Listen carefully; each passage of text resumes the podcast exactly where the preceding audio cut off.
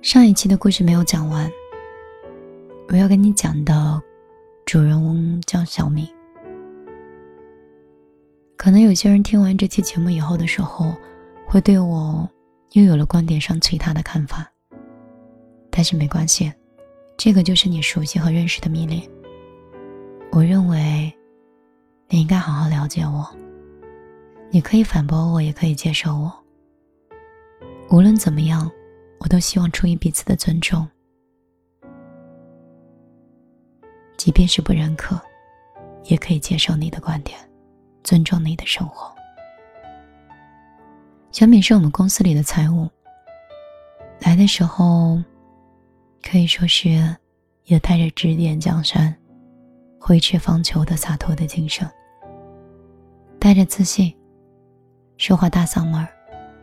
笑起来有点可爱，瘦瘦的，个子不是很高，长头发，单眼皮。她是哪儿的姑娘我记不清了，应该也是杭州附近的城市，可能是沿着江苏或是安徽，但是我知道她是一个农村的姑娘。小米是这样的一种工作状态，每天早晨九点钟上班，六点钟要求工作必须要下班，只能接受正常的工作时间。首次谈工作时间的时候，我们只是单双休，后来他坚持要保持双休，也就是说他在我们公司是唯一的一个早晨九点上班，晚上六点下班的人，而且还是双休。我告诉别人说没关系，小米是财务，工作能力强，能在有限的工作时间内完成自己的事情，工资也相对比别人低了百分之三十，我觉得这是公平的，少拿一点钱，多一点属于自己的时间。现在的工作状态是赤裸裸的时间和价值的交换，确实是出卖劳动力，出卖时间，出卖智慧，但是生活本就是有很多智慧的人凝结在一起，去完成更大的项目和任务。毕竟人是团队协作，也是群居动物嘛。可是小米在工作了一个月之后，就面临了被开的工作。小米起初不解，后来在今天的一通电话里也接受了我的建议。在一个月的工作期，我曾跟小米中间发生过一个基本的冲突，这个冲突很浅，但是也确定三十天之后，他很有可能撑不到过年就已经被我们开掉了。公司里面的很多人确实每天都是早上九点到晚上九点，想挣到加班费，同时也希望把手里的工作完成，跟自己的业绩挂钩。这个是跟公司制度有关的，想回家过年拿点钱给父母，或者是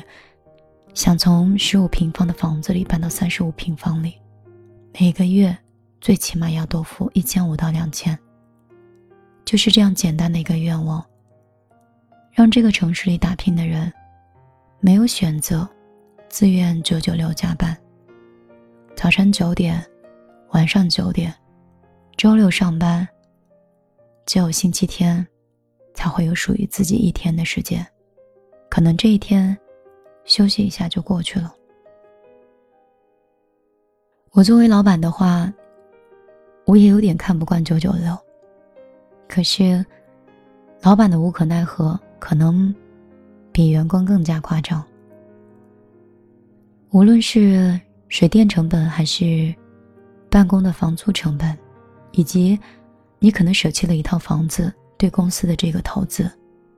在今年这样恶劣的一个经济市场下，竞争大，手里有钱的人也少，消费一直都没有办法拔高，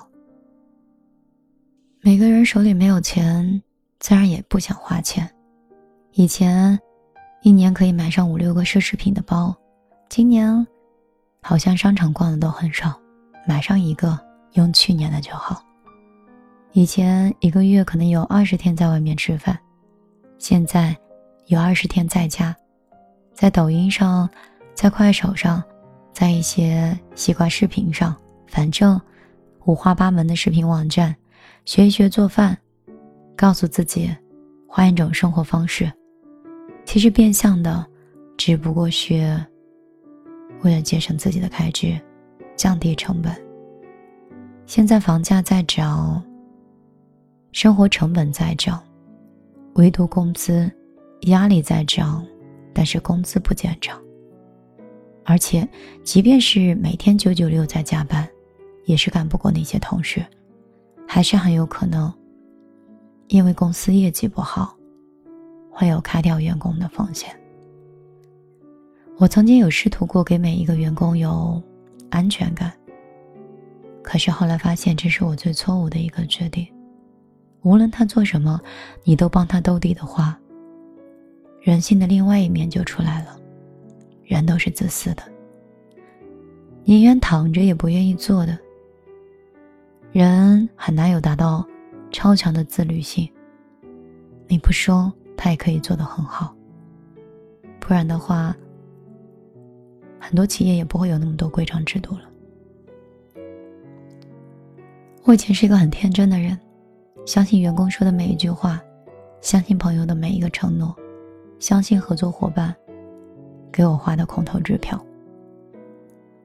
就是从这样的一个青涩的状态里遇到了很多人，我发现真的那些说爱你的人当时都是真的，只是爱的时间是无能为力的。那些跟你承诺资源帮助你的人当时也是认真的，只是他们也有自己的难处。那些曾经承诺过的帮忙，可能错过了一个月或两个月就爱莫能助了。我越来越尊重人性，人性是互惠互利。丘吉尔说的对，这个世界上只有永恒的利益，没有永远的敌人。怎么来说呢？如果你想跟自己的老板或者是跟自己的员工相处得很愉快的话，要本着公平还有公平的原则。对，这个很重要。他拿到他属于自己的工资，你拿到你属于自己的方案。对方出卖劳动力和智慧，做了自己有价值的事情，你应该赋予对方创造价值还有劳动价值的薪水。这个其实属于等价交换。可是在我们的工作当中，包括这一次我去韩国，有招到一个男生，也是一个新人。我并不能说人有对错或是好坏，我已经不再这样去评判一个人，而是人的认知会导致适合和不适合。人要相处才能知道是不是同频的人。我细细碎碎说了很多，我不知道你们能不能听懂这个故事。那个叫小米的姑娘最终在公司待不下去的原因是，她没有办法接受自己一直每天六点钟下班，但是其他的同事一直加班到很晚，也没有办法接受别人的工资可以拿到很高，好像在这一群人里面自己的工资是最低的。我对这件事情觉得很好笑，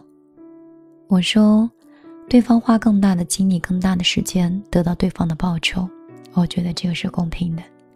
当你每天下班回家追剧的时候，别人在工作；当你周末跟朋友去周边玩耍的时候，对方在工作。所以你为什么要羡慕别人住的比你大的房子以及到账的薪水呢？有的时候不要试图跟老板去讲道理，除非是这个老板没有惜才的能力。一个久经沙场的人只需要几个小时的时间便可以看到你的价值。小敏的工作节奏很慢，已经待惯了大的企业，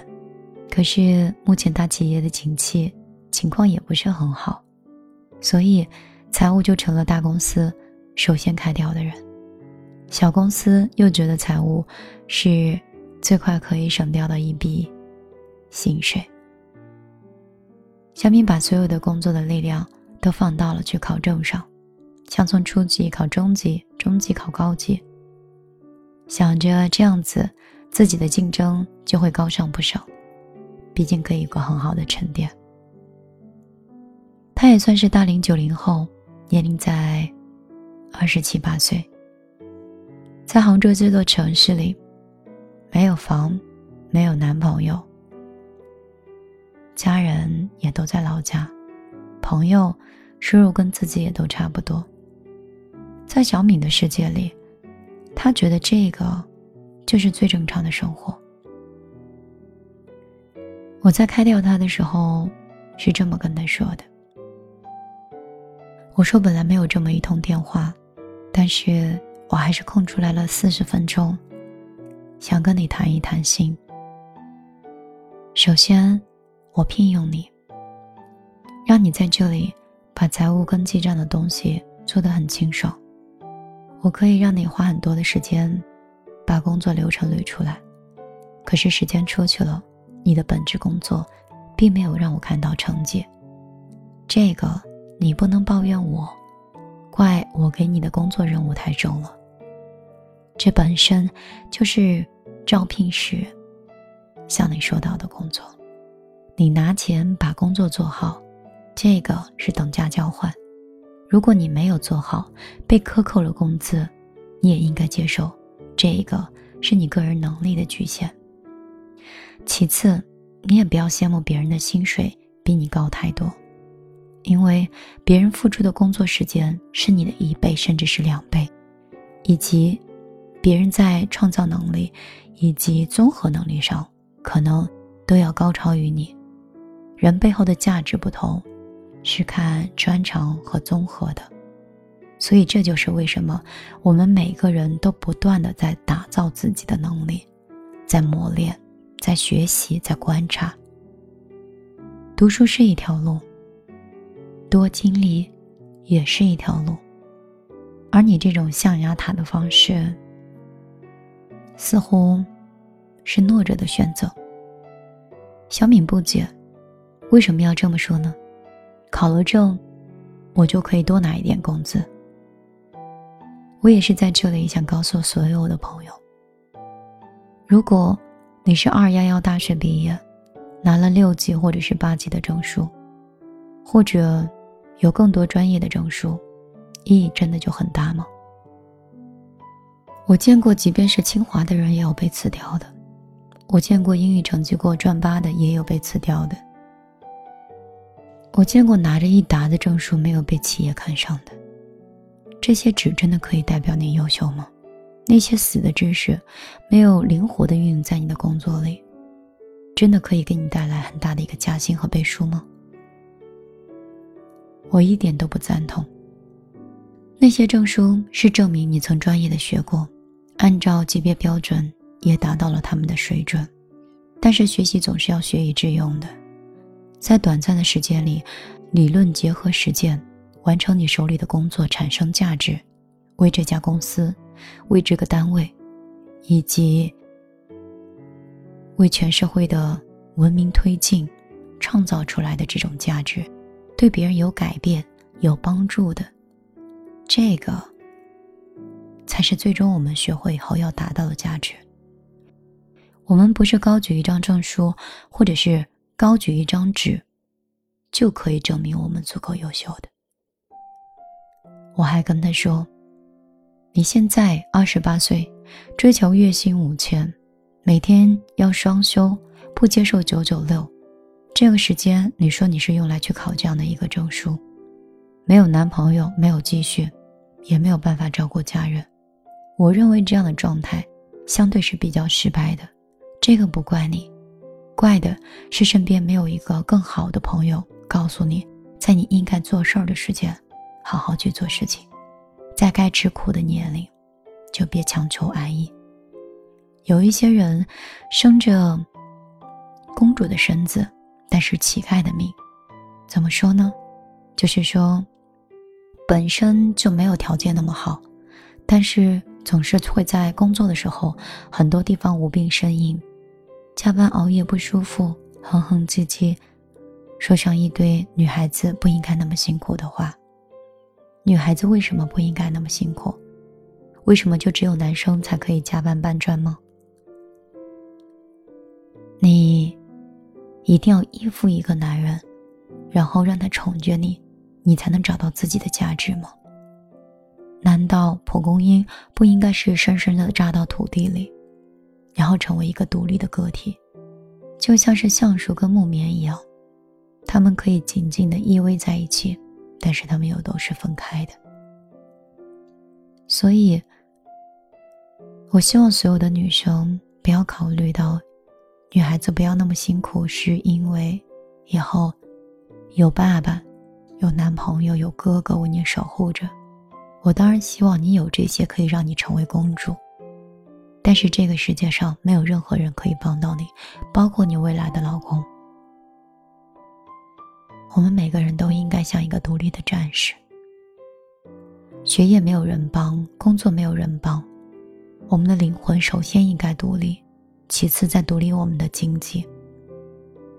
我们活着会为了证明我们的价值，而不是一张纸和一个证书。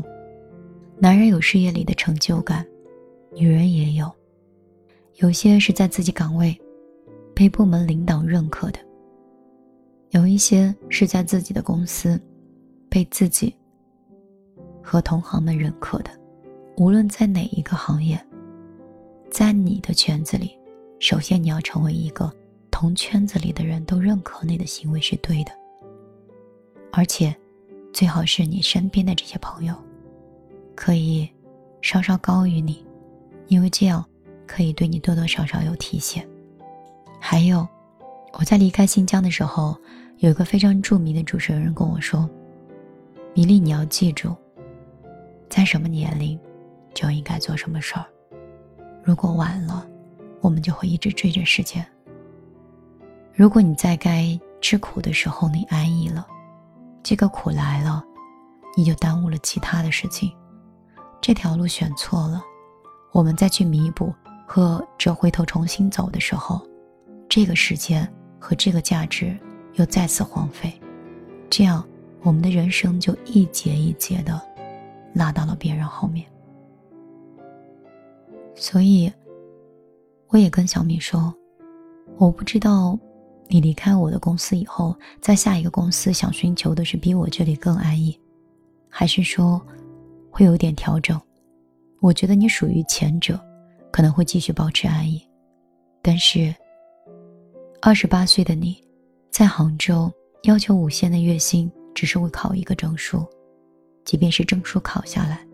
我觉得这里你也很难留下来。二十八岁是女人的一个坎儿，很快到了三十岁，各个方面的压力都会过来，你不能不考虑。如果不考虑的话，想到以后的孩子都要到民工的学校里面去上学，因为是流动人口，受的教育和很多东西都低于别人一等。小米问我，米粒，你觉得人分等级吗？我想了想以后说，以前我觉得人人平等，后来我发现不同的人努力，真的因为努力之后分成了三教九流和三教九等，是有等级的。那些坐着几百万车里的老板，还有那些在路边蹬着车子，在下雨天，在艳阳下都灰头土脸的人，肯定是有区别的。我不是在讲贫富差距，我是想说，我们努力一点，是当爸妈年迈的时候，有时间可以陪爸妈，也有钱可以照顾爸妈。如果我们努力一点，让积蓄再厚一点，可以抵抗一些风险。如果爸妈病了，或自己突然有一场大病，我们不会崩溃，不会把自己的哭声调成静音。我知道你现在很安逸，我知道你觉得现在还不到时候，什么时候叫不到时候呢？在你十八岁的时候，你就应该有你自己的梦想，并且为你的梦想去努力，去拼搏。你应该定出来你要的日子，你想待的城市，你以后想结交的人和共度一生的人，这个是应该有一个计划的。计划之后，你要够到你自己的梦想，并且走进你自己该属于你自己的圈子，别让自己活得越来越 low， 落到尘埃里，土壤里，没有朋友，也不会有人爱你。我是米粒，这是我员工走之前我讲的一段话。我不知道这样的话够不够残忍，也许会有伤害，也许会有醍醐灌顶。不管怎么样，我跟他说，我是你生命中可能第一次用这种身份跟你讲实话的人。也许你可能还在五千块钱里觉得自己很骄傲，也许我可以让你保持骄傲，不告诉你事情的真相。但是我希望你离开我的公司，未来也可以比现在更好一点，也希望有一个人能把你提携起来，将来成为一个了不起的人物。我是米粒，今天的节目我就陪你到这儿。我的个人微信是一一一九零二三九五八，如果你想跟我成为朋友，也有想跟我聊的话，可以到这里来找我。